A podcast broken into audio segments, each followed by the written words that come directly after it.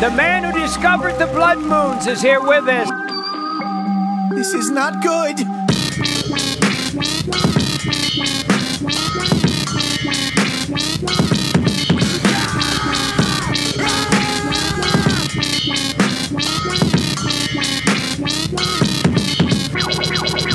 This is one bucket of pancakes. The man of the toupee. He's on the front page of New York. There's no respect for white European males anymore.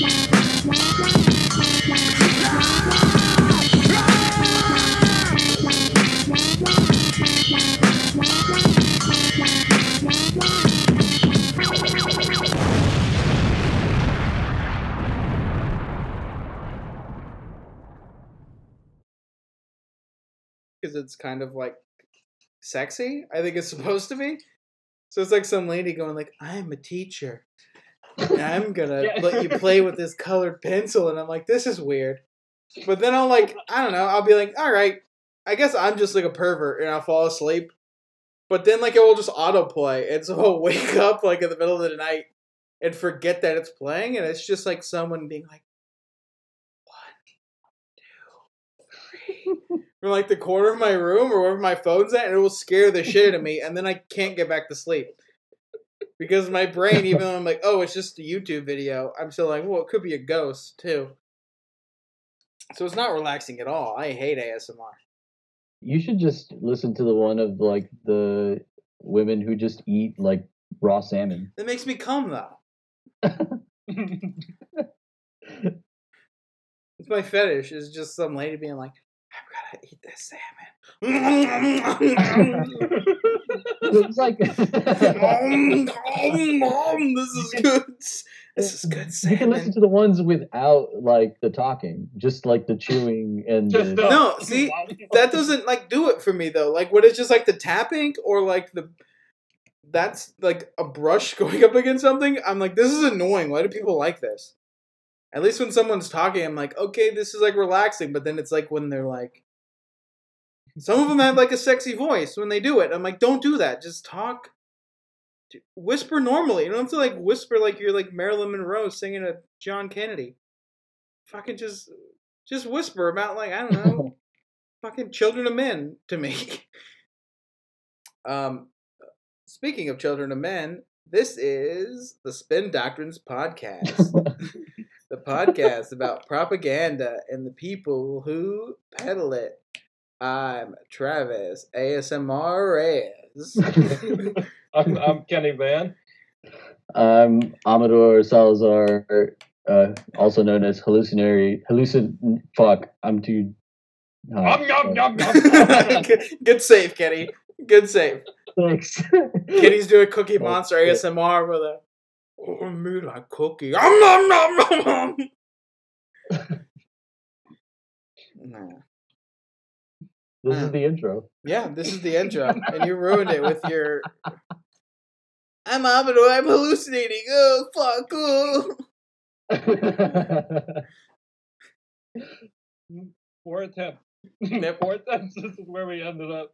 Amador's Yeah, on DMT. Kenny's on CMT, and um, yeah. So today we're talking about the last season of Tim Allen's hit sitcom Last Man Standing.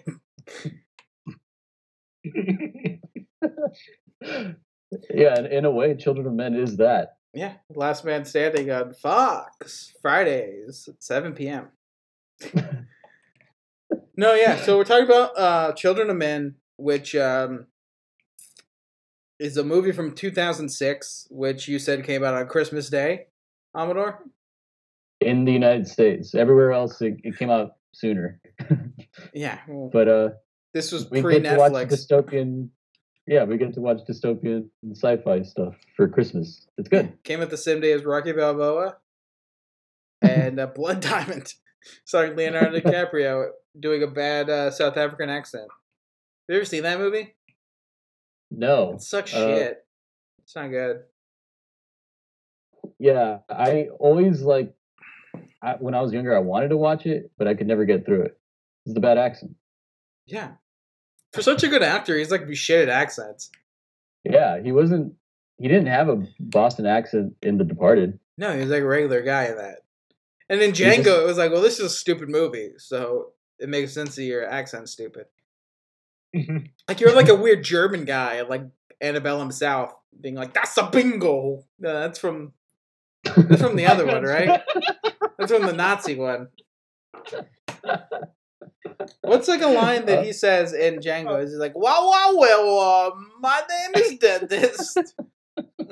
Hey, are you talking about Christoph Waltz or Yeah. Leonardo DiCaprio? no, DiCaprio's like, "I do declare" in like Django. I'm like, that makes sense because this is a stupid movie. And it makes sense your accent's stupid. It fits. Is what I'm saying. But Blood Diamond's supposed to be good, and he's he sounds like Rocko from Rocko's Modern Life. It's- Luckily, uh, Christoph Waltz and Leo are not in this movie. yeah. Uh, oh, Dreamgirls also came out on Christmas, 2006. Oh, Double Uh, feature. Dreamgirls, Children of Men, Eragon, triple feature. Never seen Dreamgirls. Never will see Dreamgirls. I hate musicals. I think they're stupid. The word should be spoken. Con- controversial take. yeah, in All the middle. songs are bad. Are bad. Yeah, I only listen to fucking. The only thing I listen to on my Spotify is Andy Kindler albums. I just I'm like, this is music to me. This is Andy Kindler going like, guess what? My name is Andy. Wah wah wah wah. It's my Andy Kindler impression. Um, yeah, Pretty so good. this movie came out in 2006. It was uh, directed by. I was Al- Alfonso Cuarón. Uh, he's a Mexican filmmaker. Uh, probably most famous for doing uh, Roma at this point, I guess. yeah. Uh, Gravity Iku well. Mama Tambien. He did that one. I think Yeah. that was his biggest one prior to this. That, yeah, I think that. or he did that's Harry right. Potter movie, but I don't think that's like uh, his movie. I don't think people are like, "Hey, I'm gonna go see the new like Quran movie, Alfonso Cuarón movie." when they're seeing like Harry Potter three or the Secret of the Ooze or whatever the fuck that bullshit's called. yeah, uh, but um, it stars. so Uh, so I'm just running through kind of that okay, yeah. stuff about. It stars Clive Owen, aka my Clive. He's Uh, your Clive. Yep, my Clive. Wow, wow, wow, wow. My name is Clive. Julianne Moore. Um, Michael Caine.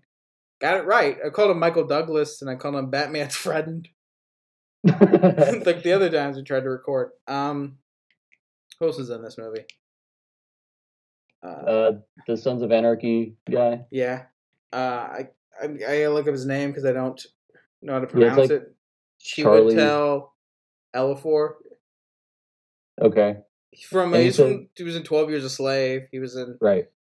There's a bunch of stuff. Yeah. Um Yeah, this movie uh I was just looking it up cuz I was like this movie how what awards did this movie get nominated for? It got nominated for uh best adapted screenplay cuz it's based on a book. Yeah, Um it it's based off a screenplay that that's also based off a book. wait, is this like the second draft of a Yeah, kind of is what they made it sound like. Oh shit. Well, in the book um like the cause of like the infer what makes the people why people are infertile is different. Apparently. Oh, really? Yeah, like because in the movie it's it's Did they explain it in the movie? they say Mm, it I don't like think- briefly. No, yeah, Oh, because do they they? have that scene where they're talking about how the women just miscarriage. That weird Yeah. like midwife. Yeah, yeah, yeah, that's true. She but mentions in the- that, but she doesn't say like it. it But in the but in the book, apparently it's men that are infer- infertile. oh, So they just Huh. changed that. Um, so it was nominated for best best adapted screenplay. Wait, Let me look up what else. it was nominated for three Oscars, I think. Um, best Clive. It was nominated for best Clive. Didn't win. didn't win that one though. It didn't win. Got nominated for uh, cinematography, which should have won for that. Uh, Oh yeah, I mean, film editing. there's a lot of like intense scenes. Just like a lot of stuff happens in this fucking movie. When we get to it, like describing it, we'll get to the scenes more. But there's like one scene that's Yeah. probably like my favorite, one of my favorites of all time.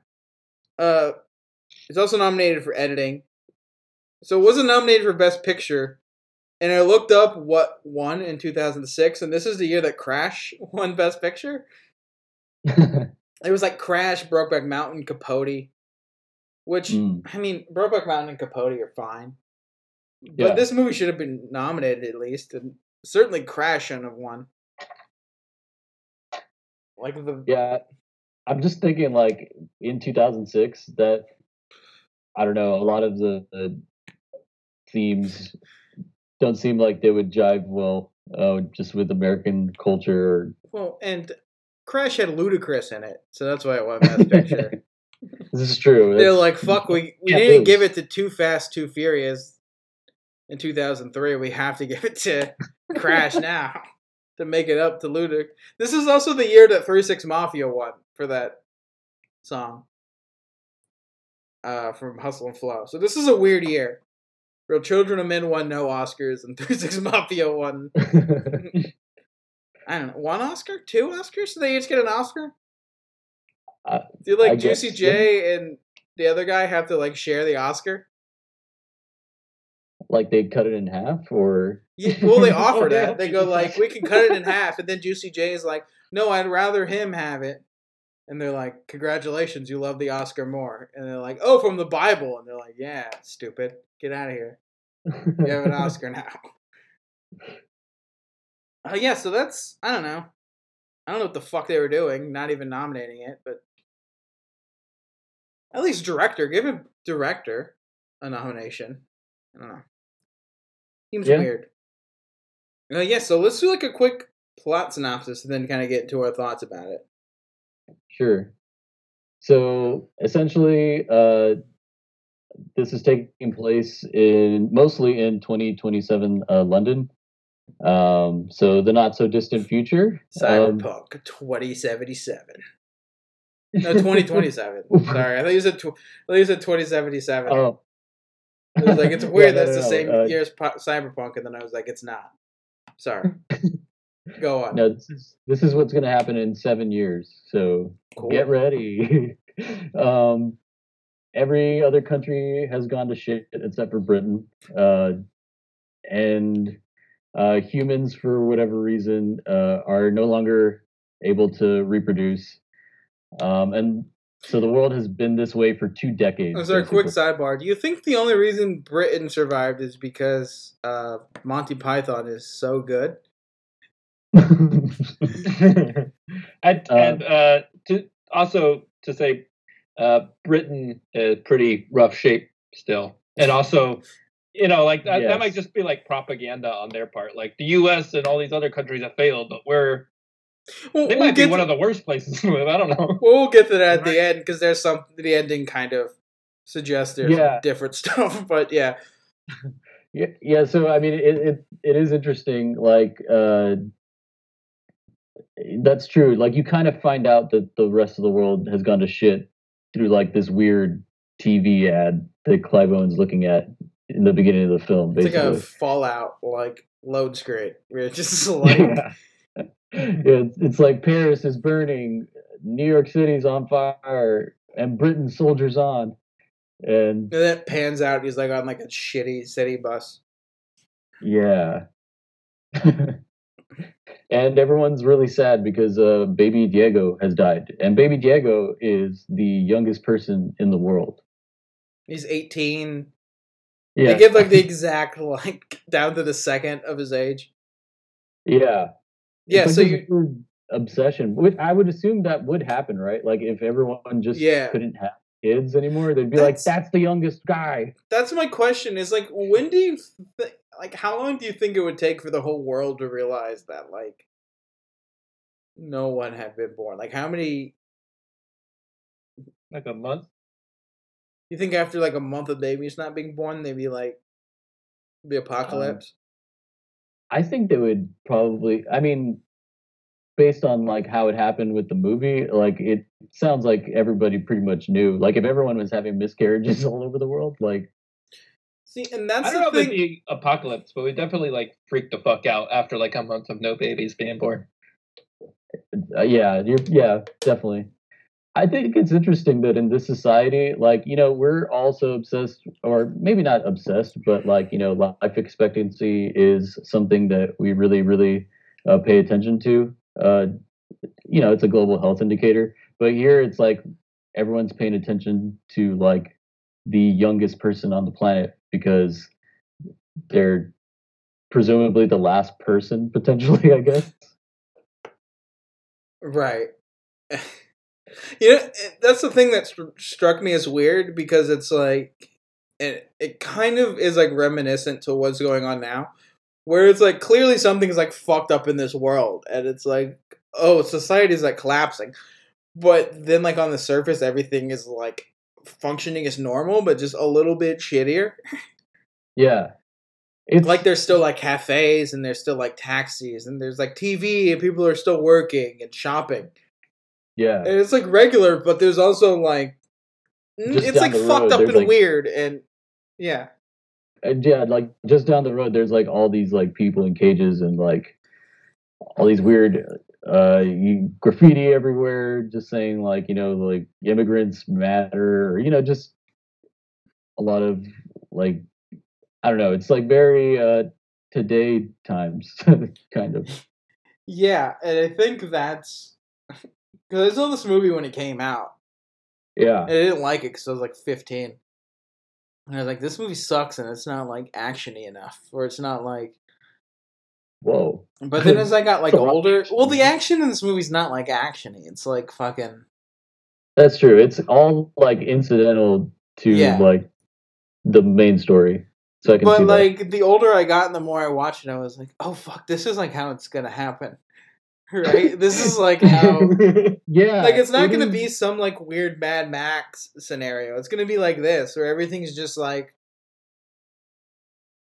shittier than it is now, but everyone's still like, ah, I gotta go to work, gotta go to Best Buy, gotta get an iPhone. It's Yeah, man. That th- like that was like one of the things that kind of took me, you know, you know, took me aback because like you know, what have we had with our pandemic? It's like on the other hand, there was like all this like these uprisings and this. It's crazy, like how many like overlapping like real things. It's essentially like capitalism accelerated to its like end point, basically. Um, I had to go uh just get some like last minute like Christmas stuff. Um and like turned around and just like went back. I was just like going to like, you know, uh just a Target to just get some shit for like my brother and his girlfriend or something. And the parking lot was like packed all the like all the way back. And I was like yeah, and as as we're recording this, we're like, you know, in the shit still. Like Yep. COVID's mutating. Like it's not getting better. It's getting worse. And people are getting like poorer. But then it's like, fuck, I guess it's Christmas. And I guess people are like, well, this is not going to stop me for Christmasing. And Yeah, it's man. like, okay, like we're in the middle of like a pandemic and a, uh, you know, economic collapse and a president potentially declaring like martial law. It's just like all this crazy shit, and people are just like, "Yeah, I got to go to Target. And I got to buy, I got to buy some stuff." And it's like, yeah, that's how it's gonna happen. Like we're not gonna realize we're in the end times. Still, it's like, We're like Yeah. a country that's like surviving through like coping mechanism. Our coping mechanism Just drive the capitalism. entire economy. yeah, Like, if it wasn't for us just being like, "Fuck it," I want to, like, fuck it. I just want uh, like a good Christmas. I'm gonna go buy a bunch of shit I don't need. But like, I, I, eh, you know, it's just our Yeah. We've been like Yeah, conditioned to be like, this is how you deal with being sad or being like upset. Is you buy like a like a new TV or you buy an Apple Fire Stick or something. Yeah. Uh, to add to like how similar we are uh, to this movie, uh, Congress is approving funding for the the wall. Hell yeah, they gave more money to the wall than to us. A billion And- dollars to the wall, six hundred dollars to you. fuck? Yeah, that's like basically go to Mexico money, but you got to do it before the wall goes up. Um, oh, uh, during this movie, there was like the truck, like the first truck that showed like all the immigrants and like driving by the cages. Like, oh, it's ice. yeah, it- okay. Like- there are like straight up like just like Like you those could- cages look like the cages Yeah. I've seen pictures of in real life.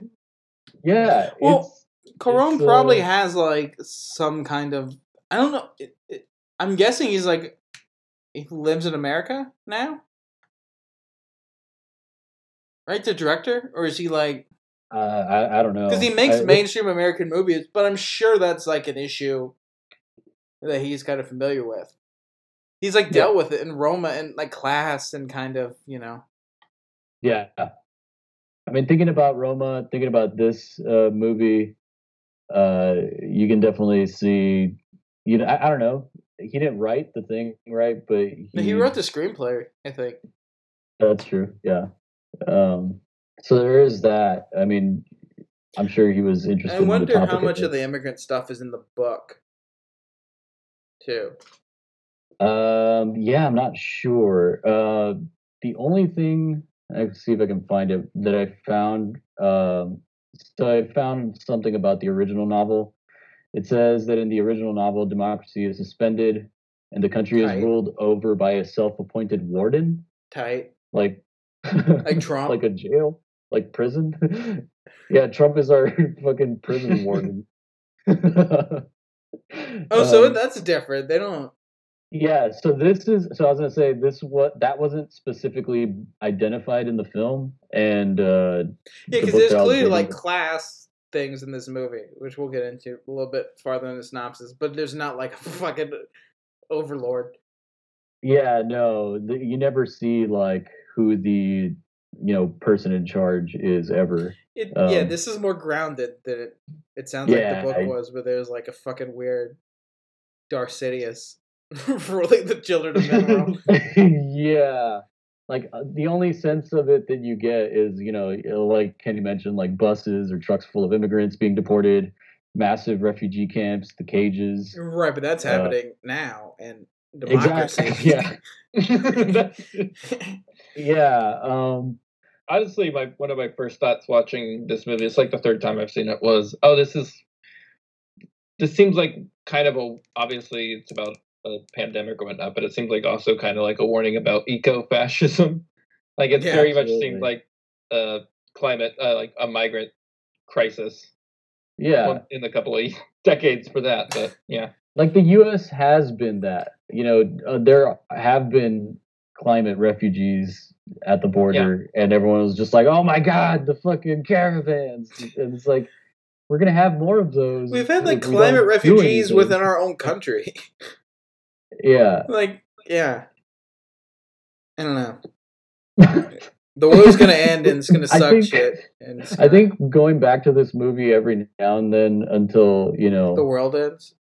um, is a good in- arbiter, like or you know just lets you know like where you're at basically. Like we're not here yet, um, but I don't know. Like in the movie, years. yeah, And I miss George Bush. Things were better when Bush was president. You But got you could see like- this movie and Rocky Balboa in the movie theater on the same day when George Bush was on president. And what can you see now in theaters on Christmas Day? Nothing because they're closed. Bring Bush back, third term. oh man, Uh, yeah, so let's get back to the synopsis. Um, yeah, so you find out Baby Diego dies or has just mm. died. Everyone's Yeah. kind of weeping. He goes to his work and he essentially works at like CPS, right? yeah, like English CPS. It's called like Ye Old Electric Company or whatever. yeah, yeah, Ministry of Energy. The Pastor of Power. it's cool. It makes them sound like they're like warlocks. Sounds like a metal band. Yeah. The minister of minister of power. It sounds like, like a weird like Black Sabbathy. And everyone's at their desk, just kind of like crying about Yeah. baby Diego dying. Stricken with grief Yeah, that the youngest boy is dead. and he, he he goes to his boss and he's like, "I'm too sad about this fucking kid. Can I work from home?" And his boss is just kind of like, "Yeah, whatever." And then does Michael Caine like pick him up? Um, I don't remember, but somehow he ends up in the woods with Michael Caine. That's the thing too that that was funny about this movie is like the cars are futuristic, but they're also like shitty station wagons. Like all the cars have like iPads and shit in them, but they're also like these like weird, shitty like '80s station wagons. Yeah, and they don't seem very fast either. Yeah, yeah. Michael Caine has to like get out of his car and clear the like these like big bushes to get to his house, which is my dream house. It's Yeah, just like a he's log just cabin. Weed. You know? Yeah, he's just Yeah. growing weed. it's like a log cabin with like books and weed.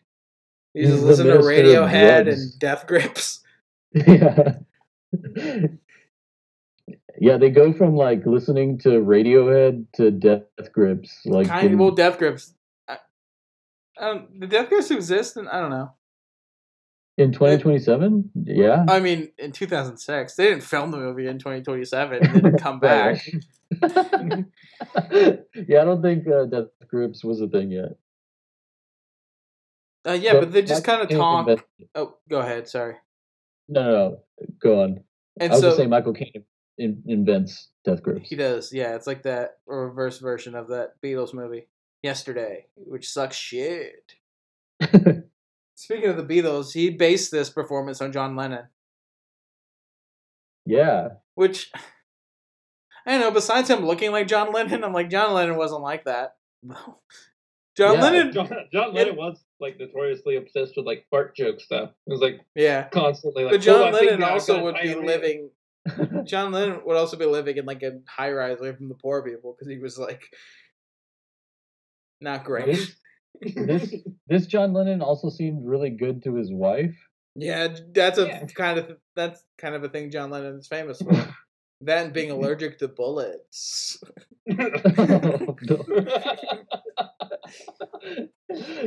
um, yeah, it like in that scene, they you kind of you know get filled in more as to what's going on. Like there's clippings of different headlines that say, "Oh, no one can have babies," and immigrants are no longer free to be here. Um, Borat number one at the box office. that too. that's one of them. He has framed. Oh, but yeah, and they have like pictures of them when they were younger, him and his wife, who's now like a vegetable. They never did they say what their fucking deal is. Yeah, not really. Just it, pretty much, yeah. That she she's kind of Zonked out, yeah, like he's like feeding her in a scene. but he has like a picture of him like holding up like a some award in 2010, and they have like bumper stickers on their wall from like anti like Afghanistan Iraq war protest.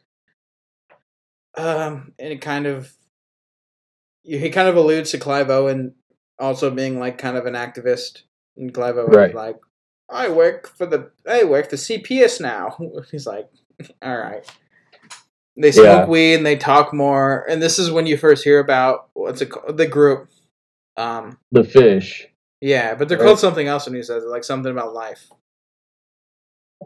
Oh, the Human Project. Yeah, and No, he's like, it's a load of bullocks, or fucking whatever. Oh yeah, so that comes up, and I I guess do we ever like know what the Human Project is? It's just like a sanctuary, right? But they don't say what. I think he says it's like a group of scientists in a sanctuary or something trying to figure out why people are infertile or trying to cure it.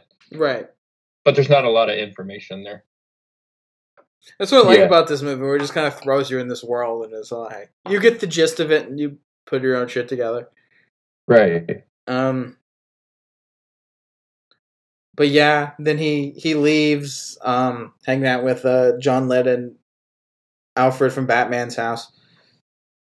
And he goes back to shithole London, Yeah. and he gets grabbed by these like dudes in ski masks. They put him in a truck, and they take him to like a remote location. Uh, they take the bag off his head, and it's uh the guy from Sons of Anarchy. Uh, He's like, you're gonna you're gonna die for Sam Crow or whatever. the guy's name I can't say from Twelve Years a Slave. yeah, and they're I feel weird referencing being like, you know, the black guy from Twelve Years a Slave, but it's like that's like his most famous thing. I don't know what to tell you. Have a no- mean- be named like Chuck Jones or something, please. what? Can't pronounce that guy's name, and every I like I had it on IMDb. I have it pulled up how to say his name, but every time I look at it, I'm like, I'm gonna take. It's gonna take me a long time to say this. I don't know. So let's just call him Doctor Strange's friend. He's Doctor Strange from now on. So Doctor Strange's friend is there. Uh, Julianne Moore is there. yeah. and they take the bag off. She's like, "Remember me for Boogie Nights?" And he's like, "Never seen it." he's like, "What? You've never seen Boogie Nights?" And then they just watch Boogie Nights. That's the whole movie. Is it's like a mystery. It's like Mystery Science Theater where you just see like their outlines of their heads, and they're just like watching Boogie Nights for the next two and a half hours, and it's weird. What if what if that's a director's cut, like the Criterion cut? It's just them watching a movie in the middle of it. That's what that's what would have won Best Picture, I guess. It's just that they played another movie in the middle of their movie. Boogie Yeah, no, Nights but- also won no Oscars. so I don't think the Oscars are bad. Starting to think like the Oscars don't really like you know dictate what good art is. I don't know. That, I don't know. That's that's kind of a hot take. I I only listen to them. That's why your favorite movie is Green Book. Yeah. yeah. Um, no. So, Aragorn playing a Gabagool guy, and he's like, "Hey, fucking black people over here. Best picture. I'm the fucking Lord of the Rings guy. That's what you like, dumb motherfucker." All right, back to the. We're gonna watch Green Book on this podcast at some point. Um, but We're we should. we're doing it. Yeah. Yeah, so they take the bag off of uh, Clive Owen's head, and then you kind of get like more backstory into. Um, she's like his ex-wife, right? Pretty much. Yeah. Yeah. Or his ex-girl. They're like, I don't know. They were a couple, Yeah. and um, she's involved with kind of like a. They're not a terrorist group, like a political activist group, like an activist group. Yeah. Um, who Specifically advocate for uh, immigrants. Yeah. And Clive Owen's kind of like, oh, are you the reason that cafe The exploded cafe- at the beginning? yeah. And they're like, yeah, we don't play with bombs anymore. Or we learned that that's not an effect. So essentially, they were like a Weather Underground type group. Right. And yeah. And she's like, no, we need you to get, um, what's it like? Transit papers. Transit papers. For someone in Fuji. Is that her name? in The movie Fuji? No, uh, like someone I think was from uh somewhere. That's Maybe what I they wrote that down. her a Fuji. I don't know. Oh, like refugee. Oh, Like the dumb. Fugees. yeah. No. Yeah, I- Oh. Whoa. like when you was said like when kenny was like that's what they called her a, a fuji and i was like oh oh shit. well, they need tra- they need transit papers to get her in. We're like an hour. that's why i was confused i was like i've seen this movie so many fucking times like i've seen this movie like 10 times and i was like i've never how do when did they call this person when they go like i was very confused that then when kenny said it i was like oh this is what these you know who's on first over here fucking All right, so yeah, they Say we need you to Mhm. get refugee papers for the Fugees so they can go on tour.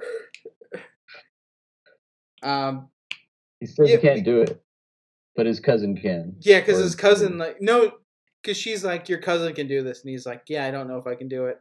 He's like afraid this gu- this Oh, guy's right. gonna like snitch on him. It's a yeah, it's a big ask. Yeah, and his cousin's like an asshole. And then Yeah. you know they put him back in the car, and um, Doctor Strange's friend is kind of like, "Hey, she doesn't trust a lot of people. Kind of here's where you need to be if you change your mind." Then Sons of Anarchy guy is like, "I'll kill you if you tell anyone." And, he, and then he goes like, "Your breast stinks," and he goes, "It does not." Which I thought was pretty funny. that was like a pretty funny, like weird little gag.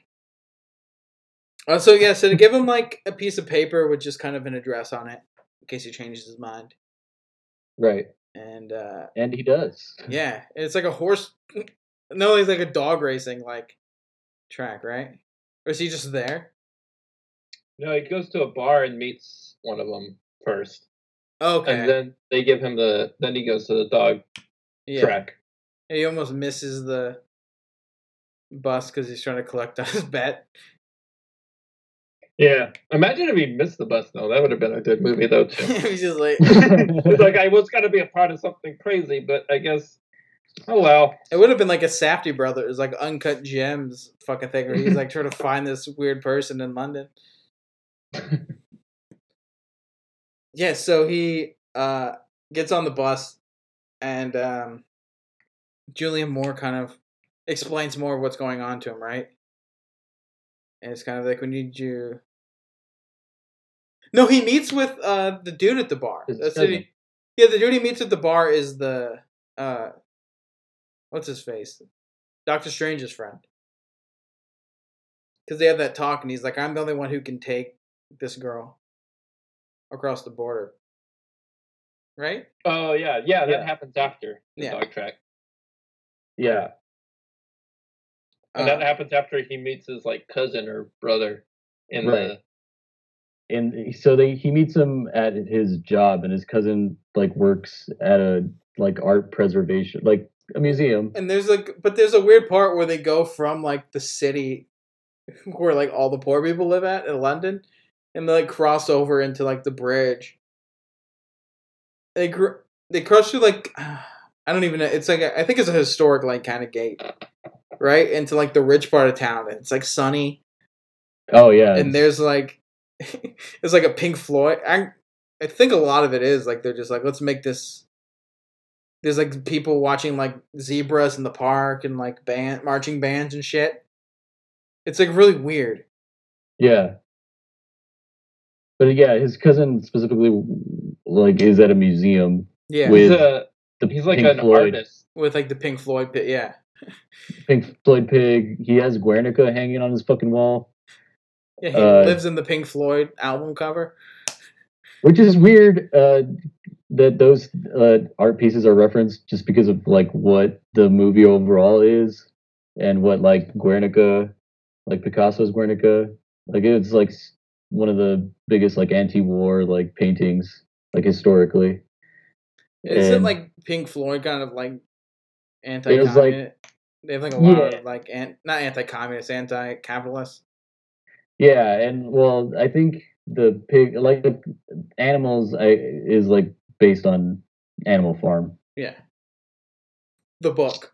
the book. Yeah, George Orwell. Never heard of him. Which I don't know. That that's kind of interesting, just considering that you know it is a dystopian thing, and Yeah. like that's all dystopian art as well. It's kind of like how uh like those Trump supporters are like raging out to Rage of the Machine in their little animal pen.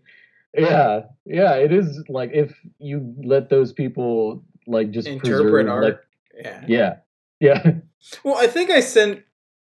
I don't know if I showed Kenny this, but I think I've showed you it. There's this like website called uh, Conservapedia, which oh, is I know, I know of this website. yeah, where it's just like, uh, parasite. Here's why it's conservative. It's like because the poor people weren't grateful. and they just have like these weird like Paul Blart. Why is it conservative? Because it's pro cop. It's like all right. They have them for like every movie. Like if you let these like, if you let these like dullards interpret art, they're gonna interpret it wrong every time. Yeah. Dude, I got into a fight with a guy in front of an open mic because like he was saying like at the end of Do the Right Thing, uh, that Radio Raheem's like the villain, and I was like, he's not. It's clearly like the cops the the cops murdered him. He's like, well, that's how I interpreted it. And I was like, well, then you're stupid. You don't get to like no, you don't get to use that argument. I interpreted this way. It's like you interpreted it wrong because Spike Lee is Spike Lee. that Spike Lee movie as a pro cop. Yeah. An anti-black people. Yeah, Spike Lee made an anti-black people pro cop movie. Everyone but you gets wrong. Uh, but yeah, so he gets the papers. So we skipped Yeah. around a bit. So yeah, he gets the papers and then uh then he The dog decides track, to blah, blah, take them up. Oh, sorry. yeah, he and decides then, to take them up on getting the refugee. yeah.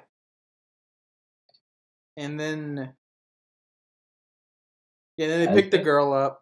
Uh they meet this girl for the first time. Um it's like her and like a handler who we later she's like his mid her midwife, right? Kind of is that what midwife is? I don't know what the fuck things are. Yeah, uh, so- yeah. But his nurse- her nurse kind of- Yeah. Yeah, and and she uh, was a midwife before like everything changed. Before COVID. yeah, well, except if COVID was like massive amounts of uh, miscarriages. It's crazy how this Just give it a few movie- months. Remember that line in the movie where Clive Owen's like, "Boy, it sure is crazy how the novel coronavirus COVID nineteen changed everything." Like, wow. No, what's Yeah. weird what's and what's His- weird is under his breath he mutters like fucking Wuhan, fucking China virus. and it was like, whoa, what the fuck? And he's like, nothing. MAGA 2020. And they're like, what? He's like, Trump won. It's weird they predicted all that. He's like, he fucking checked the fucking ballot by the stolen ballots. Stolen ballots. And they're like, it's weird how he kept breaking character, but they didn't cut. They just left all that in there. It's also weird how this he was he was upset about this like 14 Yeah. years before. Yeah, so they get in the car and they're driving to. They don't really say, right? It's like the next location. They're basically well. So I, I think we does Julianne. When does Julianne Moore? Uh, No, we're we're getting there. Yeah. okay, yeah, Well, they have like a scene where it's just Clive Owen and Julianne Moore, and this is kind of where you learn they had a baby together and it died, and whatever the fuck happened. some flu in Yeah. 2008. There's a bad flu in. So they had a baby and it died, and then you know he kind of got an office job, and she kept Yeah, he went from- against the machine. yeah, he went from being a, an activist to becoming a bureaucrat. Hell yeah! Well, I don't call him a bureaucrat. He works for the cable company. yeah, but it's like it's like a national. It, it, it felt like it was like the place. I think that's just how English people are, though. Oh, yeah, maybe. I think English people just like make everything fancy. I mean, So they call it sense. TV the telly. that seems less fancy, but sure. well, we call it the boob tube. It's what Americans call it. They go, let's watch fucking, let's watch, let's watch Tim Allen's Last Man Standing on the boob tube. and they're like, let's let's watch Fawlty Towers on the telly. It's fancy.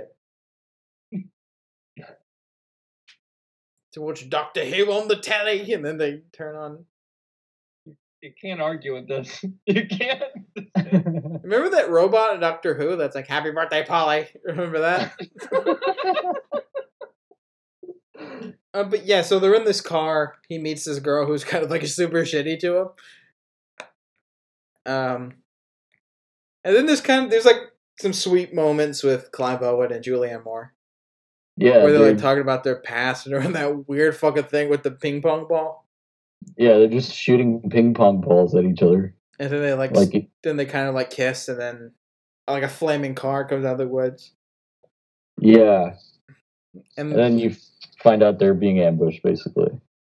yeah. So is that like an anti them group, or is that just like a group of marauders? I think it's That a was the that was the fish people. That was the rebellion group that they're part of. Their plan was to kill Julianne. Oh, okay, yeah, because they get to that later. Yeah, we'll, we'll spoil it. But but yeah, they get like the whole movie, so they get like ambushed, and then they're, they're they're trying to get out, and uh like a motorcycle comes up, and they shoot Julianne Moore like in the throat. yeah, And this is like the first time a major character like in the movie dies. And like what kind of struck me about it is how kind of like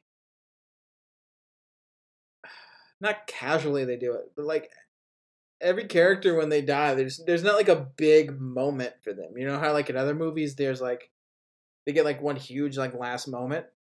yeah, Like people in this movie just like die and then it's like that person's gone now. It happens like a lot in like the last act. Definitely. But like the Julianne Moore thing, you get shot and you like can see her die, but there's not like a last like her being like take care of this girl. Yeah, she doesn't get like a big speech. She's just like fucking dead. yeah. I mean, it, it.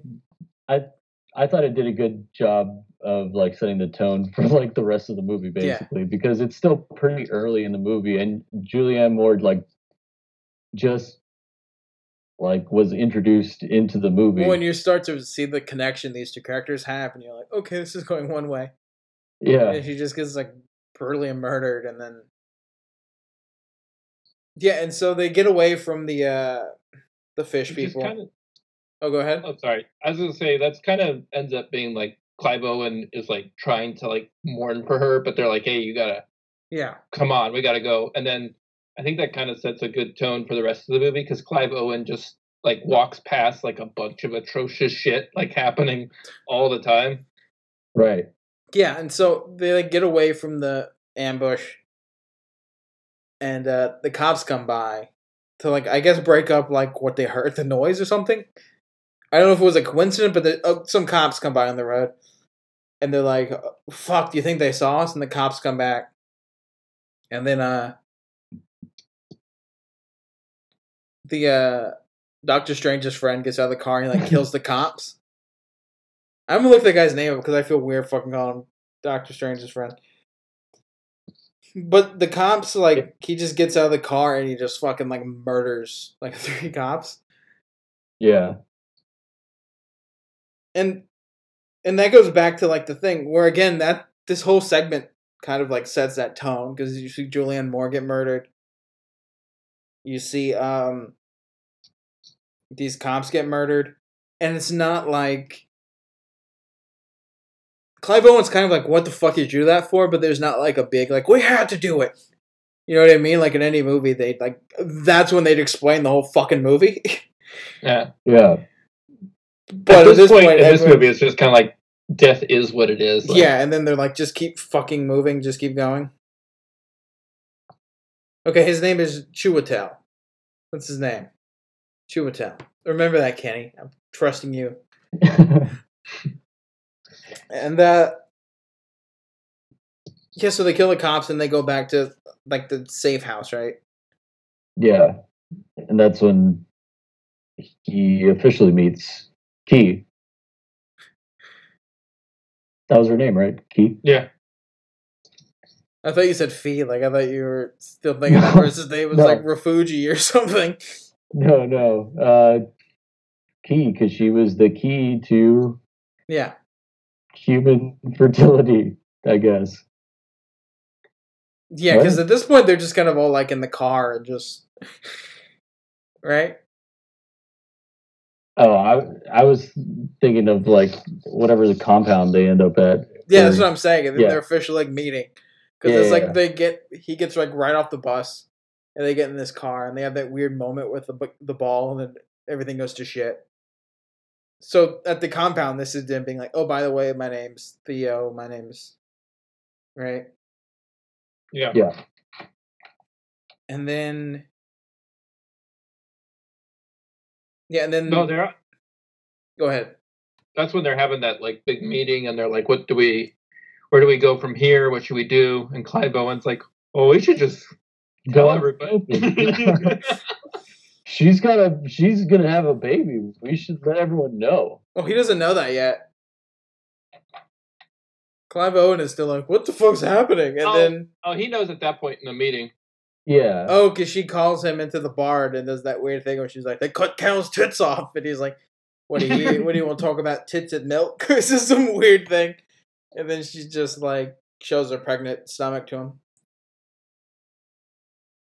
And then he like overhears at the window uh Chiwetel talking to Sons of Anarchy and uh like a few other people. And he and he figures out the plan was to kill Julianne Moore. Uh so they can like what what's their plan like to keep the baby? I think their plan is to basically so their their cause is about the rights of immigrants. So I think their plan is to kind of use this baby as a rallying cry to be like, this refugee has a baby, you're refugees, like we need to rise up and Yeah. I think that's their plan. And Julianne Moore's plan was to give the baby over to like those scientists. Also, do you think The Last of Us stole uh the like a lot from this movie? You think like the people who made Last of Us were like, let's make a video game of this? Because it seemed like The Last of Us was about the zombies. I haven't played that, so I know, Could be, yeah. right? It's kind of Last of Us just. Oh, but yeah, so he overhears this plan, and then him and the uh, him and the girl run off in the middle of the night, or they do the next morning. Yeah. yeah, they basically just escape and escape to They- uh, John Lennon's house. yeah. And, and they're basically trying to figure out how they're going to get key to uh, the human project. Yeah. Like they're pretty much trying to devise that whole plan. And uh, Michael Caine tells him to meet up with The guy who buys weed from, right? Doesn't he? Yeah. some like yeah, some like like Some weird ICE agent that he like buys yeah, weed some from. ICE agent, some ICE agent that buys weed from him. He's like, hey, he's gonna let you like in to the refugee camp. Um, Just tell him you he's a- have no, call him a bloody fascist. a fascist pig or something. Oh, yeah, fascist pig. And then uh, the alarm gets triggered. Right? This isn't right? Oh, Yeah, The alarm gets while they're there, they figure out that a bunch of people are showing up, uh, basically looking for them. And so Michael Caine's like, all right, you got to drive through here to get out of here, and I'll distract them by getting shot in the face. He goes, pull my finger. yeah, and then he shoots his finger, and then he shoots him. in the Wait, face. does he like kill his wife first? Because he pulls Oh, out like a vial of something, and they listen to like Ruby Tuesday together, and Oh, which yeah. again I So, thought was the like a very good. The soundtrack in this movie was really good. Like they play like King Crimson at some point. And, like they Yeah. picked like good fucking music for this movie. Mm-hmm. That's one of the conversations they have earlier too, where Michael Caine's like, they send us these kits to like kill ourselves. The but, Human like, Project. Weed's, weed's Yeah. still illegal. Yeah, Oh fuck! Which I missed is- out on that. yeah. Oh, because okay, yeah, I didn't put that together. I thought he was Yeah. talking about like, okay, I thought that was just like an offhanded comment about like you know just like Medicaid. I didn't know it was like suicide kits. I thought they were like, he was talking about like antidepressants or Which Yeah, makes me think like They're- Michael Caine's character was like part of like a rich, like arist, not aristocracy, but like more like well-to-do guy because he was like allowed to like keep living in his house and like gets this kit for when he. He's he seemed like John guy. Lennon, but also Yeah, he that's seemed. He's the weed guy. You have to have one weed guy, He- even in he seems like like some weird like Bob Dylan, John Lennon, but also like Noam Chomsky guy. like if Noam Chomsky was cool instead of like a guy who like yelled at Virgil. No, but you know what I mean. I think that's probably how that character was. Probably like a Noam Chomsky, a um, Yeah. Cornel West type, who was like an activist, but also like yeah, know, would, like a what famous one. Also there he's like retired from that pretty much because it's like what's there left to fight for basically. Right. He's kind of like But like I yeah, I think he was like probably some type of public intellectual. right. Is what I would you know. Yeah, but like in this shitty world, weed is still somehow illegal. But yeah, in the in your ration kits, they give you Cyanide or pills to kill right? yourself. Yeah. Yeah. So yeah, he basically yeah, I guess he does kill his Can't wife, believe yeah. Nancy Pelosi did it um get us that. It's like you get six hundred dollars and here's like a vial of cyanide. Yeah, yeah. The third stimulus check is gonna be like. It's gonna be a gun with one like- bullet in it. He- Yeah. Everyone gets twenty five dollars and a fucking handgun with a single bullet in it. Go buy yourself a fucking double decker cheeseburger from Hardee's And or then Carl's sh- Jr. and then blow your And brains fucking out. shoot yourself in the head. It's look, it's cheaper to send every American a gun than to give them health care. Bernie can't save you. We gave him the fake vaccine. He's a Ninja Turtle now. Yeah, so the alarm goes off and um, he tells them to go. They leave. and then he gets killed. Yeah, and that's another scene too, where it's like it doesn't focus on like the death. You're watching it from like Clive Owen's point of view, Yeah, who's like up in the distance, away from it. yeah. Wait, I don't know. I I thought it was good. Yeah, it made the deaths like more impactful. I felt. I don't know. Like it was weird though, because Clive Owen like stayed to just watch. Um, Yeah. It's like he could have left. Eh. I get it. I would stay and watch. I, yeah, I'm not like- saying I'm not I'm not like saying it was uh, weird or like the good or the wrong thing to do. Um, I like that that. I like what he that did. Kenny's like, I would have watched if either you got murdered by Chiwetel Ejiofor. I would have fucking watched. Good to know. Thanks, bud.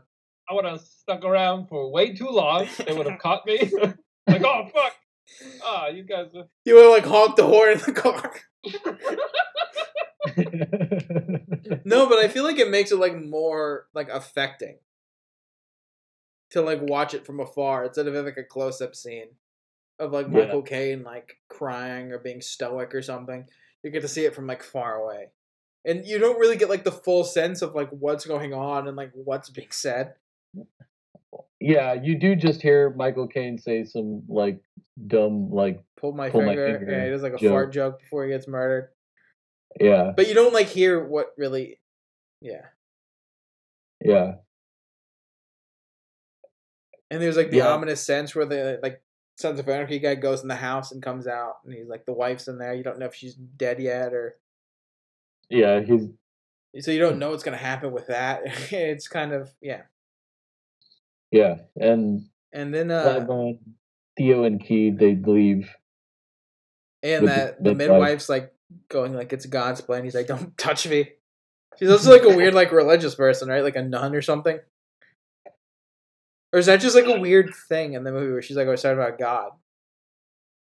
Um yeah I don't know like she's a midwife and sometimes those people maybe are religious. I'm not sure though. I'm not very familiar with like that. Just sort of So- dreadlocks. Yeah, that's why I'm like I don't know man. She's just like Yeah, but then yeah, so then they're driving and they uh they drive end up at a away and they're yeah, they go to school. Which I thought it's a pretty cool scene where they're just like in this abandoned and that Kenny, that directly I think Last of Us stole because isn't there like segments like in schools? Yeah, I think so. Yeah. Yeah, so that video game stole from this movie. yeah, and and in that school you get a sense of like just how run down the whole world is. It's just like dilapidated. There's a fucking deer just Walking. running running along and shit. That made me Um, laugh just because you could tell that was a real deer. It was like a CG deer. So I'm just like laughing at like the director like holding this deer and then just go go like shoving it out. No, but then this is when you kind of get like more of like what happened with the uh yeah, sudden what would you Like- call it? Um mass like. It's not like infanticide is like when you actually kill yeah. a baby. Like it. So Like mass not. miscarriages or something. yeah, Because she talks just- about that where she's like yeah, just kind of like yeah. That she was like taking care of, or she was supposed to be like delivering like five babies or something, and they all died. And then she was And like, then, it's like- a coincidence, and then it happened again and again and again. Yeah, and that's when they figured out, oh, like we can't reproduce anymore until Kee came along. Yeah. And then the. Sorry, it sounded like you said. I know you're saying key, but it sounded like you said Q. That'd be great if they're like, and then Q came along, and this is like a QAnon movie. It's Q. Q is Q- with child. Q came along. And then, uh, and then the dude shows up. The uh, The fascist pig. yeah, the fascist pig guy, uh, John Lennon's friend. And uh yeah, so he calls him a fascist pig. It seems like he's gonna get like fucked up, and the guy's like this super friendly, outgoing dude. Yeah. I don't know who played that dude, but he looked like the dude who played Bilbo Baggins in the Hobbit movies. I don't think it was him, but he kind of looked like Bilbo. And he's just like kind, he's just like being a doofus and like just talking the whole ride, like yeah, nonstop. He looks then- like a he looks like a proud boy. Like yeah, like an English just, like, boy. geared up. Yeah, Yeah. Yeah, or an ice agent, which he pretty is. much. Yeah. yeah. And then uh, Kee is kind of starting to go into labor, right? Yeah, she starts having contractions, and, And he's like, "What's wrong with her? She's not going to vomit in my truck." yeah, and they event he eventually gets them into the refugee camp, and he just like kind of starts, you know, playing the part, and you know, like pointing his like weapons at them, and just like, hey, you got to go this way, that way, or whatever. And that's when you kind of like kind of get the sense of how fucked up everything is. Yeah, Yeah, because that's, there's that's when the midwife woman like gets separated from them, right? Yeah, because like, they're going on her- like they just go on the bus and they're just like pulling people off, yeah, Yeah. and she's like having contractions, and so they're like, "What the fuck's wrong with this one?" And then the midwife gets up and kind of starts doing like a weird prayer thing at him. Yeah, And they and like they gun butt. They're like gun bucker. They gun butt. They fucking hit her with the butt of the gun. yeah, And then Clive Owen is like, her water broke. And Clive Owen is like, oh, pee, she peed. And the guy's just like, mm, fucking gross. yeah, But no, he goes. yeah, that's the weird part in that movie because Clive Owen's like, "There's pee." I think he's like obviously trying to tell her, tell that guy. But He he's goes, doing it like in a weird You act. smell it. You smell that. Yeah, he's like, "Smell it." It works though. And then they take uh, yeah, the midwife away. And you're kind of like, oh, fuck, she's going to die. Because they're like brown bagging, like black bagging people. And yeah. like, lining and there's like people people up. up against the wall. Yeah. shit. Which was there any like reason for them to do that besides cruelty, or did they also say there was like a plague or something? Why are they just murdering people?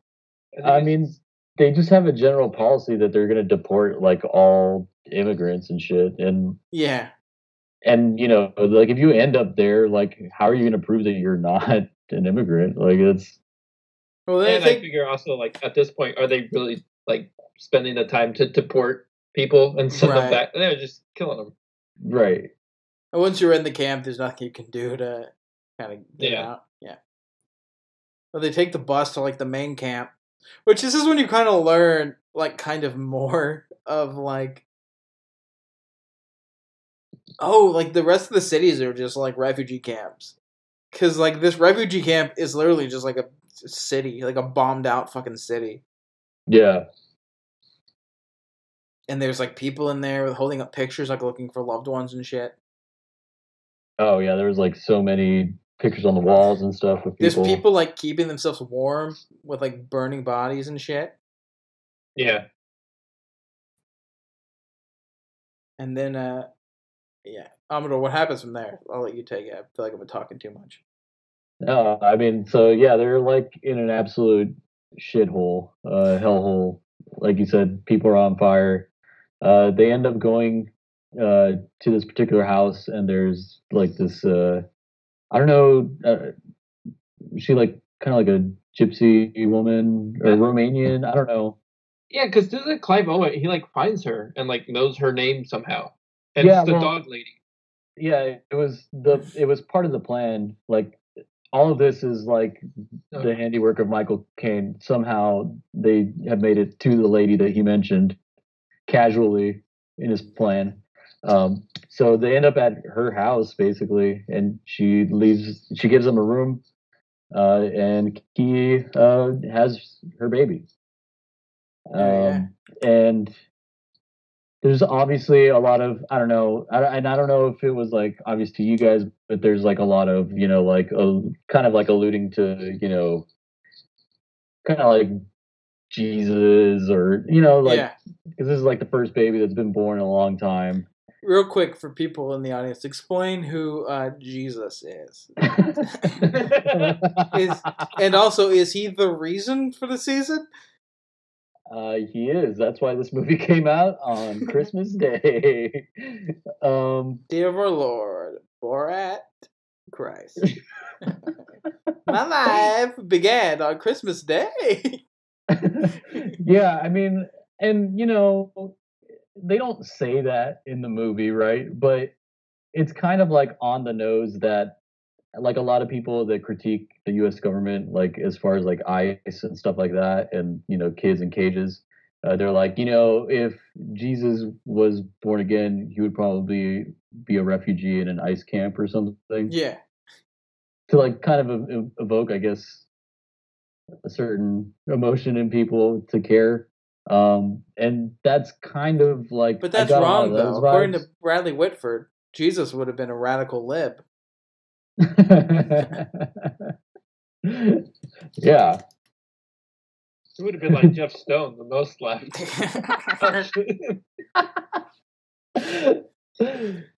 um, yeah. So she has her baby, and obviously that's a pretty big fucking deal because that hasn't happened in 18 years, and um, she's trying to hide the baby because you know she's in an absolute chaos world, and nothing. Uh, it's definitely not a, a good environment for the kid. Um, there's just people shooting each other and Yeah. shit. well, well, uh, so before that, it's like yeah, she just Right. has the baby in this like weird little like. Yes, there are. It, it is literally just like a downtown of like some city. They're like in a bank, Yeah. and it's like been turned into like tenement buildings. Right. And they had And- the baby, and the um, fascist pig guy comes back, and the Italian lady or Romanian lady is um, essentially like don't trust him, and it turns out this guy's a piece of shit. Yeah, and he pretty much reveals like, hey, like I thought it was uh, suspicious that you know y'all were trying to break into a, like a refugee camp. Like, who does that? And then well, and he's then like, she's "Oh." also, and then he's also like, I saw you were wanted for the cop thing. right, yeah, and so he's gonna take them, uh, you know, and but they end up, uh, you know, fighting back, and they basically have to kill him. Yeah, they kill And- that guy in the most gnarly way.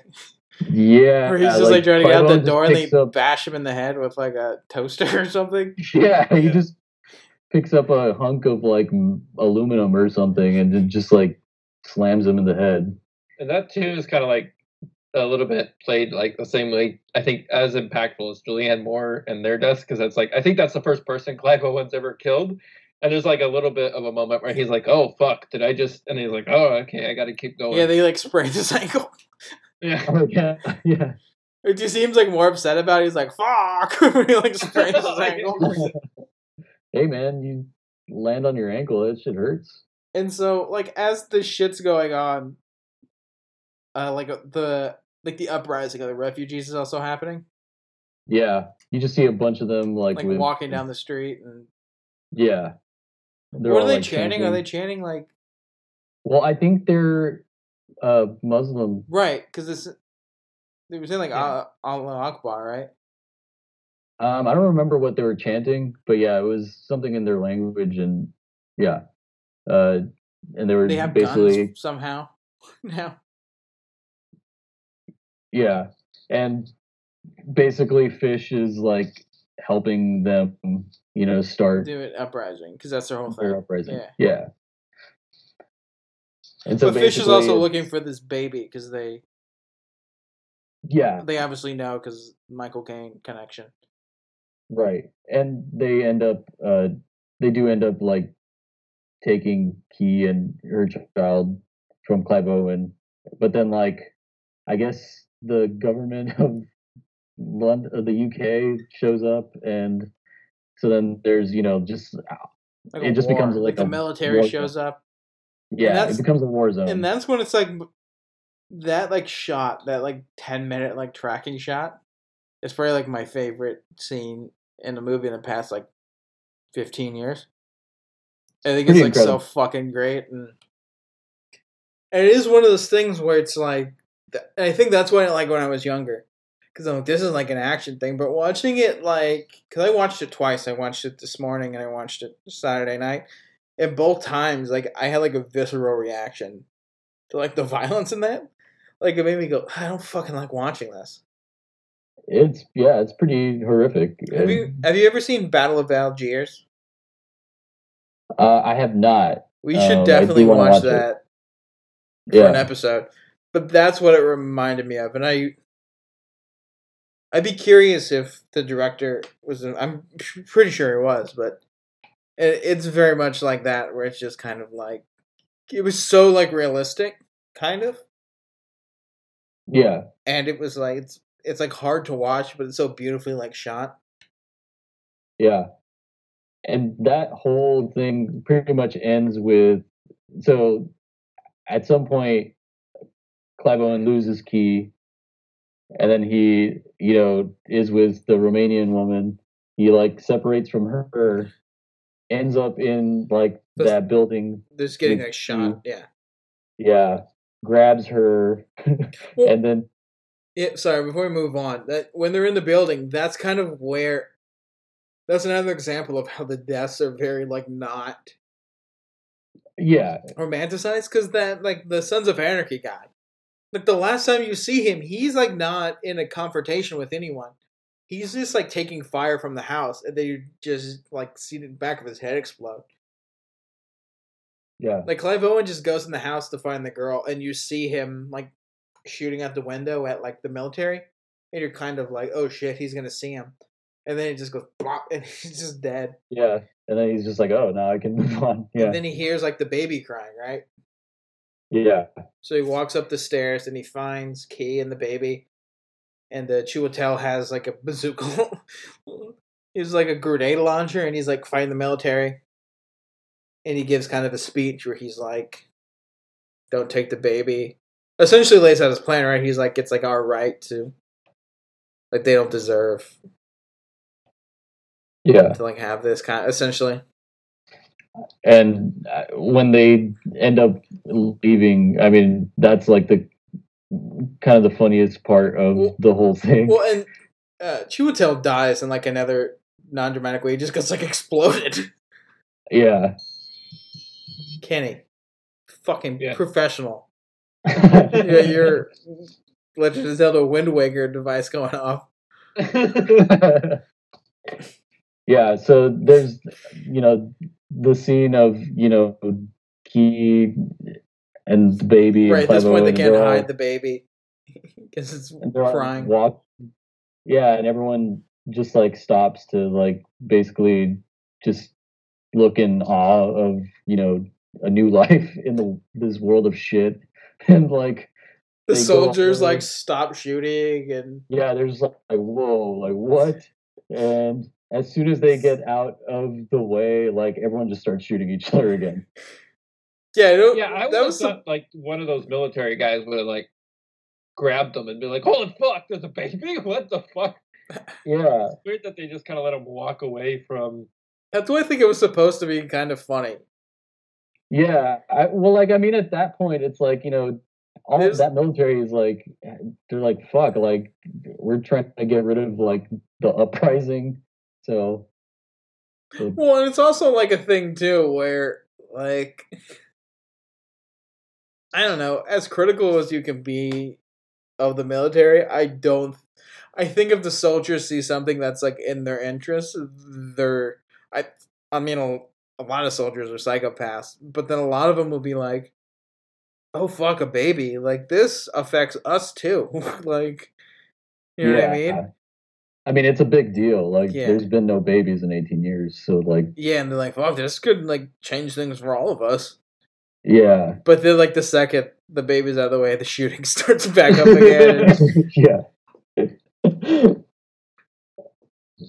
and this is basically like towards the the end Yeah. of the movie, but you know, they escape, but Clive Owen, you know, took a hit. Yeah.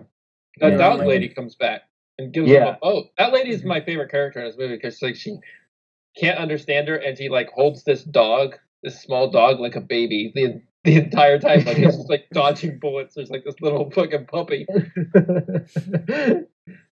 yeah. yeah, they're like a little robot. And what does she name the kid? Bazooka. Dylan. Oh, Oh, yeah. yeah. She had like three names for it. She wanted to name it like Fergal or something. First Yeah, I it was like don't- Fraggle Rock, then it was Yeah. That's and then the- yeah. she ends on the name of uh, Clive Owen's baby that died from the pandemic in 2008. Bob Dylan. yeah. oh, Um, I'm a baby in 2008. Whoa. Hope I don't die from that disease that's killing all the babies, man. That's my impression of Clive Owen's son, Bob Dylan, in 2008. Yeah, and they basic he basically just rose Kee and Dylan to safety, and he dies. And then you see like and the- then you see the tomorrow uh, Yeah. boat or whatever, and you presume that they they live. Which I mean, yeah, that boat's not going back to like London, right? So you have to assume No. there's civilization outside of dumbass England, right? I mean, it it seems like everything is chaos, but like that boat specifically is like trying to. Like a Noah's Ark almost. I think that may be like a biblical thing too. Yeah, there's a lot of like biblical. Describe describe the Bible, every part of it. Now go. Um, Chapter five. What's chapter five of the Bible about? uh, there's giants and and they Oh fuck. shit! Is chapter five the one where they play uh Quidditch? What's Yeah. Quidditch? Is that a thing? I don't know. I don't know what the fuck I'm talking about. Uh, but yeah, uh, the director said that like he wanted to make a movie that ended at the beginning, which a new I don't a know. I new think it's a beginning. pretty cool way to look at it. Is to be like, yeah, I guess we just kind of did want like the origin story of like humanity. Hopefully, I don't know. Yeah, it's kind of life after everything goes to shit. I mean, It ended on more of a positive note than I expected it to. That's for sure. right? Yeah, and I mean, you know, the boat. Like, I think you can hear like children's laughter at the end. Um, Yeah. No, it's just And- you laughing in your house. this is fucking funny.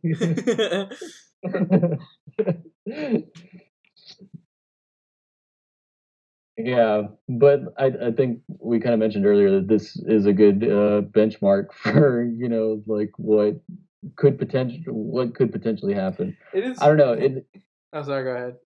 no, I, I I was just gonna say that you know it is interesting because it is like technically I guess the end of the movie is like the beginning of you know some sort of life after you know the end of capitalism basically Sure. and it's just interesting because like uh i don't know it's an acceleration of what you know is going on if you know no one uprises sooner. I guess. Which, hmm, who knows what's gonna happen with us? But the jury's out, but uh, I don't know. It, this movie, we shouldn't want this movie to be reality. I, I think it is that. funny that like people are like with like the sci-fi movies and stuff. People are like, "We're gonna fly in cars and stuff," and it's like, no, we're just like shitty Blade Runner and this. Or like the weird like dystopian ones where like Yeah. robots have robots have emotions and they're all the bad ones. Like our iPhone can get jealous and horny and or like this, or like the movie Her, where it's just like, yeah, just like a lonely guy who wants to fuck his phone. It's like that's the kind of like sci-fi we live in. we don't live in like fucking Star Wars. yeah, I guess. Yeah, th- there is like a, a realism to it. I guess more so than other sci-fi movies, obviously. And that's the thing. I think on this move, I think on this podcast, when we do movies, we should definitely watch more sci-fi movies because I feel like they're inherently good. Sci-fi is, I think, inherently like left leaning. Like even if it's not trying to, like Star Wars, is about like the Vietnam War, the original trilogy, and then like George Lucas said when he was writing like the Phantom Menace, not Phantom Menace, whatever, the Attack of the Clones and those ones, he was like, oh yeah, I was watching like a lot of like Congress debating going to the Iraq War. That's why so much of those movies like have like Senate hearings in them. Because he was like, yeah, I was watching how like they just tricked us into war. Wait, was Biden Jar Jar Binks? Hopefully, Misa, Yeah. Mi- Misa, that's friend Corn Pop. Misa, the craziest white boy you know. Misa, listen here, Jack.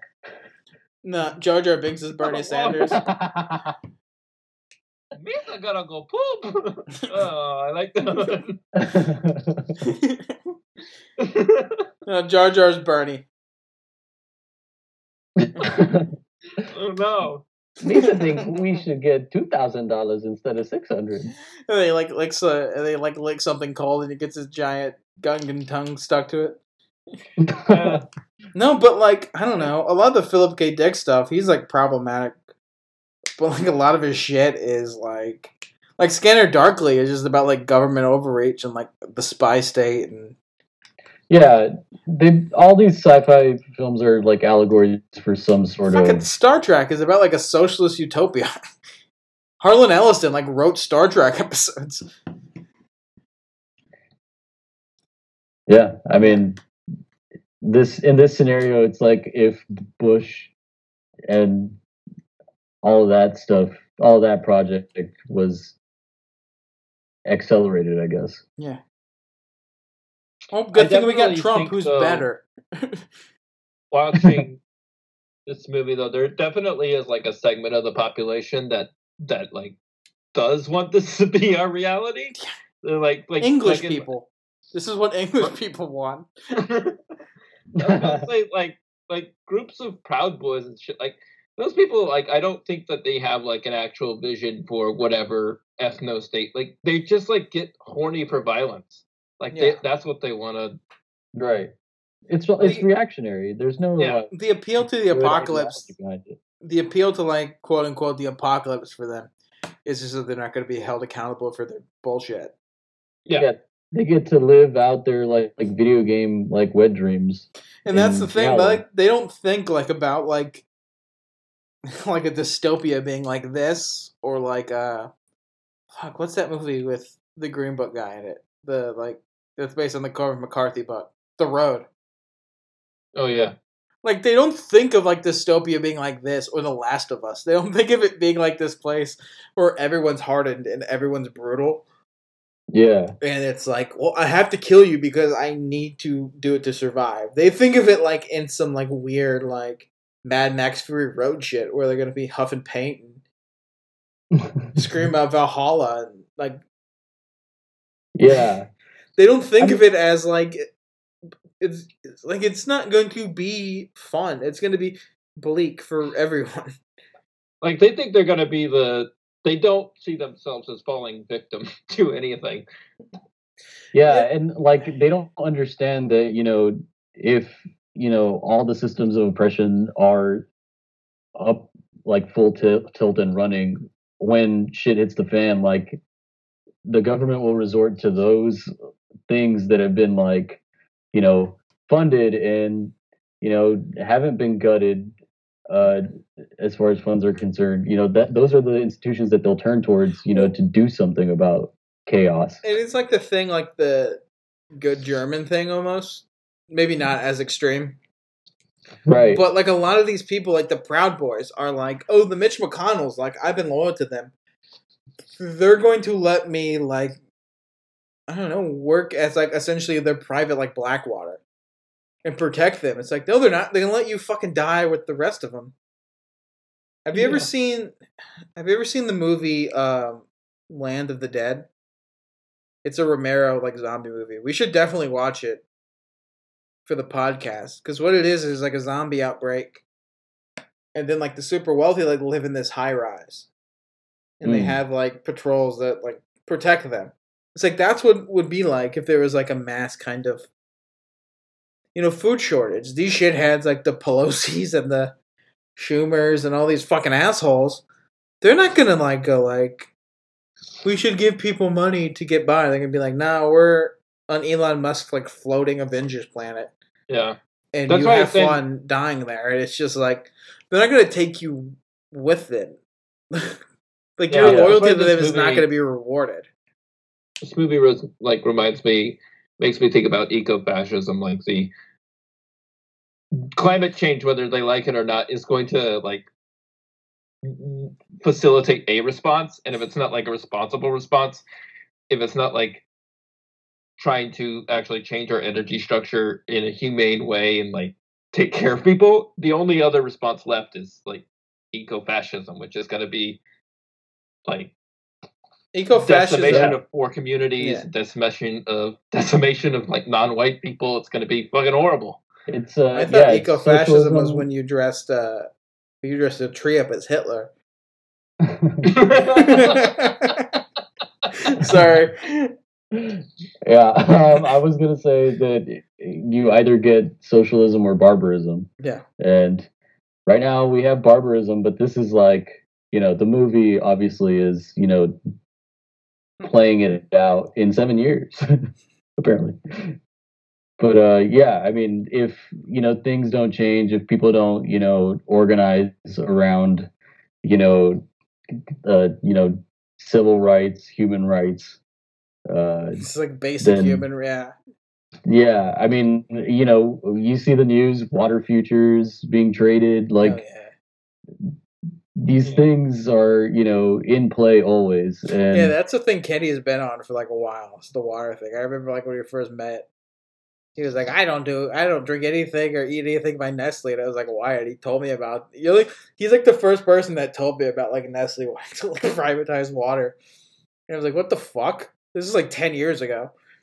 yeah, they they've Yeah. been. I mean, uh, you know, Evo Morales like successfully fought them in Bolivia. They like they were trying to privatize the water there. Well, Um, if that's kind of what like because wasn't like Coca Cola like involved in like the Chile coup? it or- would not surprise me. I mean, Oh no, I think Coca Cola was like help us because Chile was like, yeah, we don't want you to. I don't know if it was Chile, but they they for sure played a role in like there was giant aquifers and like water reserves Yeah. in South America that Coke's like we got to turn that into slush. Well, now Coke would be like, we're gonna turn it into Dasani and we're gonna sell it for thirteen dollars at the movie theater. Oy. Um, yeah, but yeah, it's I don't know. Uh, do you want to talk a little bit about like what made you choose this, Amador? What kind of made you Sure. pick this? Sure. So uh, basically, I'm reading uh, Mark Fisher's book. Uh, what's it called? Borat two. the no, book. it's uh, a it's a capitalist realism. Is there no alternative?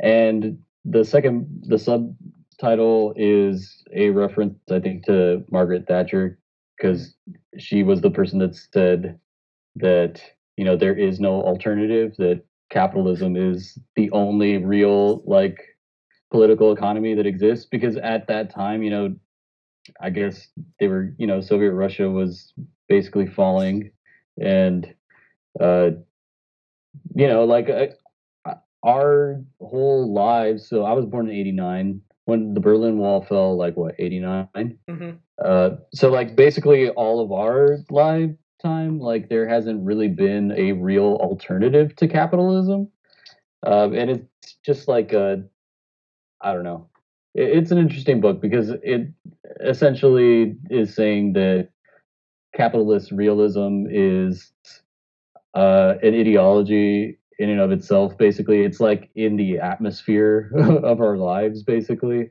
because like everything is centered around capitalism, right? Like our education system, like something that shouldn't be, you know, based on capitalism. Well, you could go like accrue a shitload of debt at the universities, right? Right, or you Um, can get like an upper hand because your parents are rich and they put you in like a Yeah. some kind of like So- charter school, and then you get dipshits like George Bush going to Ivy League schools. Yeah, and I mean, you know, poor people are the people that not not all the time uh, as far as like higher education, but you know, the people with the most debt are typically you know like minority status or first generation students, stuff like that. Um, so I, it's just you know uh, this idea that uh, you know neoliberalism and capitalist realism you know kind of operate in our world and uh, that's why you see a lot of art like it, it got me thinking about fight club uh, specifically because it was like you know fight club feels like it's revolutionary right but it's all still functioning within the realm of capitalism Right. and it's still viewing like you know they're establishing franchises of like their stupid fight clubs or whatever Right, they have And- corporate backing, and yeah, yeah. So, uh, you know, what Children of Men d- d- does that's different than Fight Club is that it does, you know, play out pretty much at the end of that perspective. At least that's what Mark Fisher is kind of saying in this book. Well, there's like nothing left to like mine for. Um, Yeah. there's like nothing left to squeeze out of like the workforce, kind of.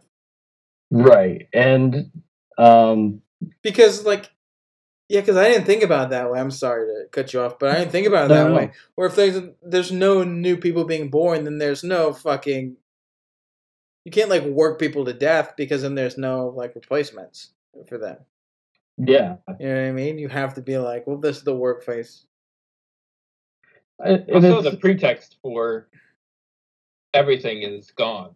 If there's not a future, there's like literally not a future. There's no reason. right what is there to if you can't start a family what is there because that's kind of the main like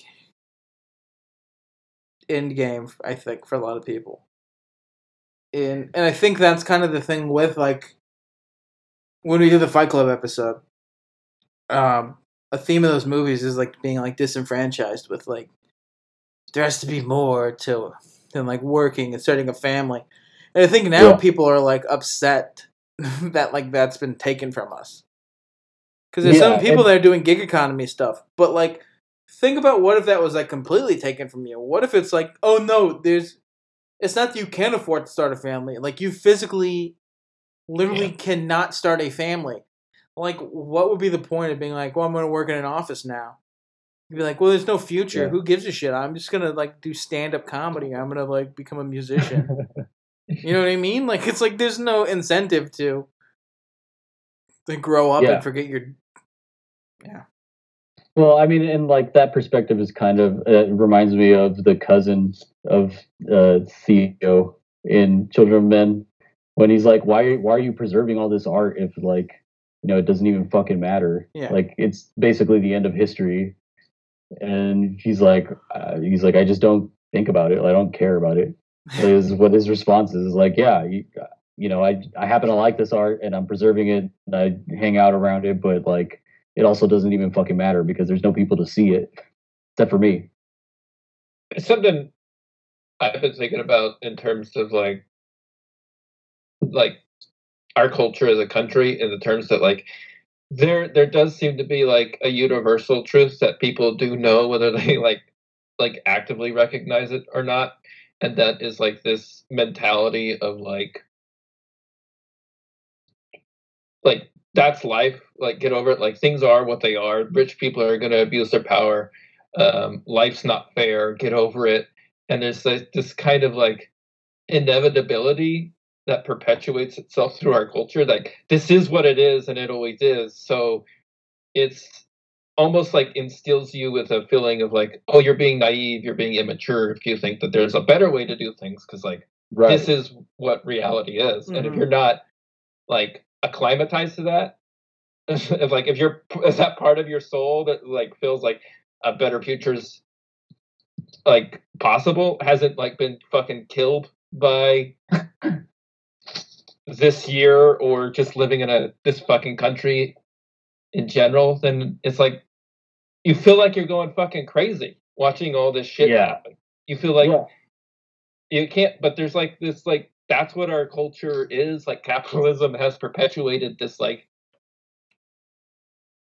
like it, it, it just we've been conditioned to like surrender to these circumstances before we're even like know better to try and fight them Yeah, I mean, so uh, I would definitely recommend uh, reading this book. But like the first chapter uh, is titled "It's easier to imagine the end of the world than the end of capitalism," which, yeah, I mean that's like pretty much you know when you know the pandemic hit, it's like everyone's like, oh shit, like everything's gonna end. But the thing that never fucking ended in this country was uh profit. Like Yeah. everyone that that profits, like they absolutely are doing well. And like we all just got six hundred dollars. And not everyone gets it either. So you know, like some people still haven't gotten their fucking twelve hundred dollar check. So And that's what's Um, crazy is it's like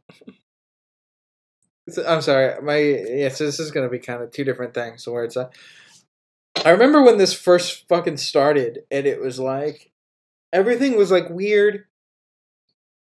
Where remember we had like those days here in Texas, Amador, where it was like 60 degrees in like May.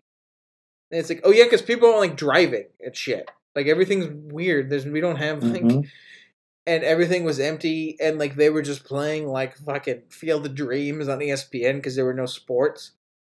yeah. And they'd still like- have like ads for like Chili's going like, "We're still open. Like please go online and order food from us Chili's." And I was like, "This is fucking it's fucking weird."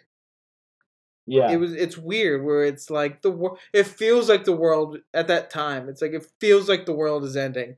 And you still have ads going like yeah. Well, it, we still like, deliver what- through Uber, and it's like Uber has like that has physical like employees doing it.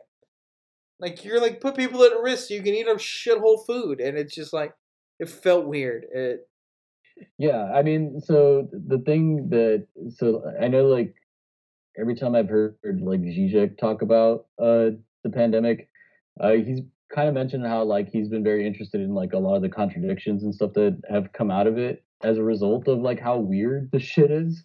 And I mean, it's interesting because like you know, you see like the people in the streets like there is a radical like slant to a lot more people than ever, right? Mhm. um but you know like it, it like you see the vast difference between like what activists are advocating for in the streets and what's being like messaged from both parties. And it's just like a huge contradiction. And you know plenty of people are like we should be getting like checks monthly and shit like that. And you know people are basically relying on you know their job to like be able to have health care and like 14 million people lost their health care just recently. So Yeah.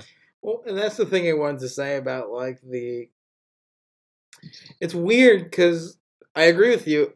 It feels like there is like more of a radical slant, and just kind of people I know that were just kind of like libs or like you know not very interested in politics who are now like It's like, oh shit. You know, they're like, yeah, they want to like talk to me about like Marxism and shit. That they like no but they're like interested in like learning this kind of shit. Yeah. And like that didn't happen before, but at the same time, like on Twitter, like there were like so many people like just kind of going like, um. 600 is better than nothing. You should just, there's people that could really need use this money and then and it wasn't like one it was like a large population of people being like, "Well, this is all McConnell's fault." It's like, "No, they're all working together."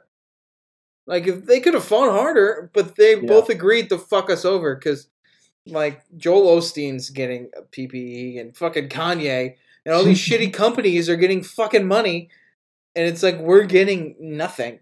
I'm sure fucking dumbass Elon Musk is getting millions of dollars from this bullshit. He's Yeah, gonna move here. He's gonna blow up a rocket in the middle of downtown because he's a Yeah. dickhead and he doesn't know shit about shit. And it's just like they don't care. And there's uh, there's as there's people that are like they have to do this. They have to compromise. And 600 is better than nothing. Or like with the shit with like um Cyberpunk recently, where there were like an alarming amount of people going like, "LOL, you expected you expected that game to run on a PS4. You should get a PS5 or a gaming PC." yeah. It's like, what the fuck's your problem? No, they promised this thing, right? People spent money on it, and then it didn't work for the thing they have. And there's people like defending politicians and defending capitalism, and as long as that is there, it's going to enable them to just fuck us over. Yeah, it's gonna be like uh, when they turn turns out that the Pfizer vaccine's just like orange Gatorade. They're gonna be like, "What? You expected this to actually like, Yeah, get a gaming COVID?" get a gaming PC if you want a COVID vaccine. I'm sorry, I know that was like a tangent and probably unrelated to what we were talking about, but it just feels like Oh, I I've gotten so fucking sick of people's take of like, there's the like, I'm saying like I'll go six hundred dollars isn't fucking anything, and then there's like that crowd of people that are like, that's your fucking privilege talking. You don't know how much six hundred dollars means to some people. Like, oh no, like um, if you added up all the fucking stimulus packages that like I got personally, I wouldn't have even been able to pay like one month of rent. Like, Yeah, six hundred dollars is like half of my nothing. rent, and I don't live like fancy at all. And it's just like, you know what's crazy is, so a lot of these people that they're like, you some people need six hundred dollars, so you don't know what that means to some people, and it's like, cool. If they need it that bad, I'm sure they're also like you know renting an apartment. Or they owe money to a landlord, and those landlords know that check's coming. They're gonna be shitty about it. Yeah. or like mean- you know bills to keep the lights on and it's like there's shit they have to yeah, like I live in a basement apartment. I pay two thousand dollars a month in rent. Yeah. Or a basement. Like that's Well, and like the, the, Like- the crazy, the crazy thing is like you know, uh, I mean, I I feel like the pandemic has like revealed like that all the things that you know socialists want are all the things that would have made sure that we would have been okay. Like you know, people would have still died, but you know, people wouldn't have been you know evicted. Yeah. Like people would be getting checks you know certain industries you know would have to keep going you know like but you would have like funded ppe and like you know done something to make sure that you know like all of those things could process the like safely and but there wouldn't be like bartenders working in the middle of a pandemic because their Yeah. owner is a shithead and was like i'm not closing Yeah. So all that to say, I I think uh, people uh, need to organize. I, I like, and I that sounds like such a just like uh, I don't know. organize you mean like clean your room No, not the Jordan Peterson way. Um, you know, if what's the use of having a clean room if you know the whole fucking world is on fucking fire? yeah like who gives a shit about your fucking room i mean you know clean your room like do it. But All like also, I- gets And the if you point. see a Come kid on, on a skateboard, you're getting the. tell him he's cool. yeah. All right, See? we we should probably wrap this episode. It seems like we're running long. Yeah. Um, but yeah, you got any closing thoughts? Be more like Jordan Peterson. Oh, okay. Well, Uh, No, no, no. Uh, you know all the things that you read about. it looked like I stopped recording. I, I stopped recording and I cut all the audio and I just looped it for two hours of you being like, "Be like Jordan Peterson." Happy birthday, Polly. oh, good. So there you no, go. sorry. What were you saying? No, just just want to quickly say, um, people need to organize around, you know, like housing, around Medicare for all, around all the things that people yell about on fucking Twitter, but you know, don't do more than just yell on Twitter. You know, actually engage your communities and fucking just start at the local level because this shit we we can't we can't be children of men. Yeah. We have to be children of God. Okay. Ooh, Giving you that a gave me, light. all right. What do you got, Kitty? uh, four out of five stars. Okay, you're just giving it a review. Okay, cool. All right, well that's the episode. Um, thanks for listening. uh, rate, rate, subscribe on uh, Apple Podcast. You can follow us on uh, Facebook if you want to get bullied by, I know Kenny's uncles. His weird uncles who have like the bagel boss as their Facebook profile picture. uh yeah and until next time goodbye forever. Oh yeah also um I, I i think this is gonna be our last episode until the new year so uh have fun Right. you pieces of shit. That's why i'm ending this episode. All right bye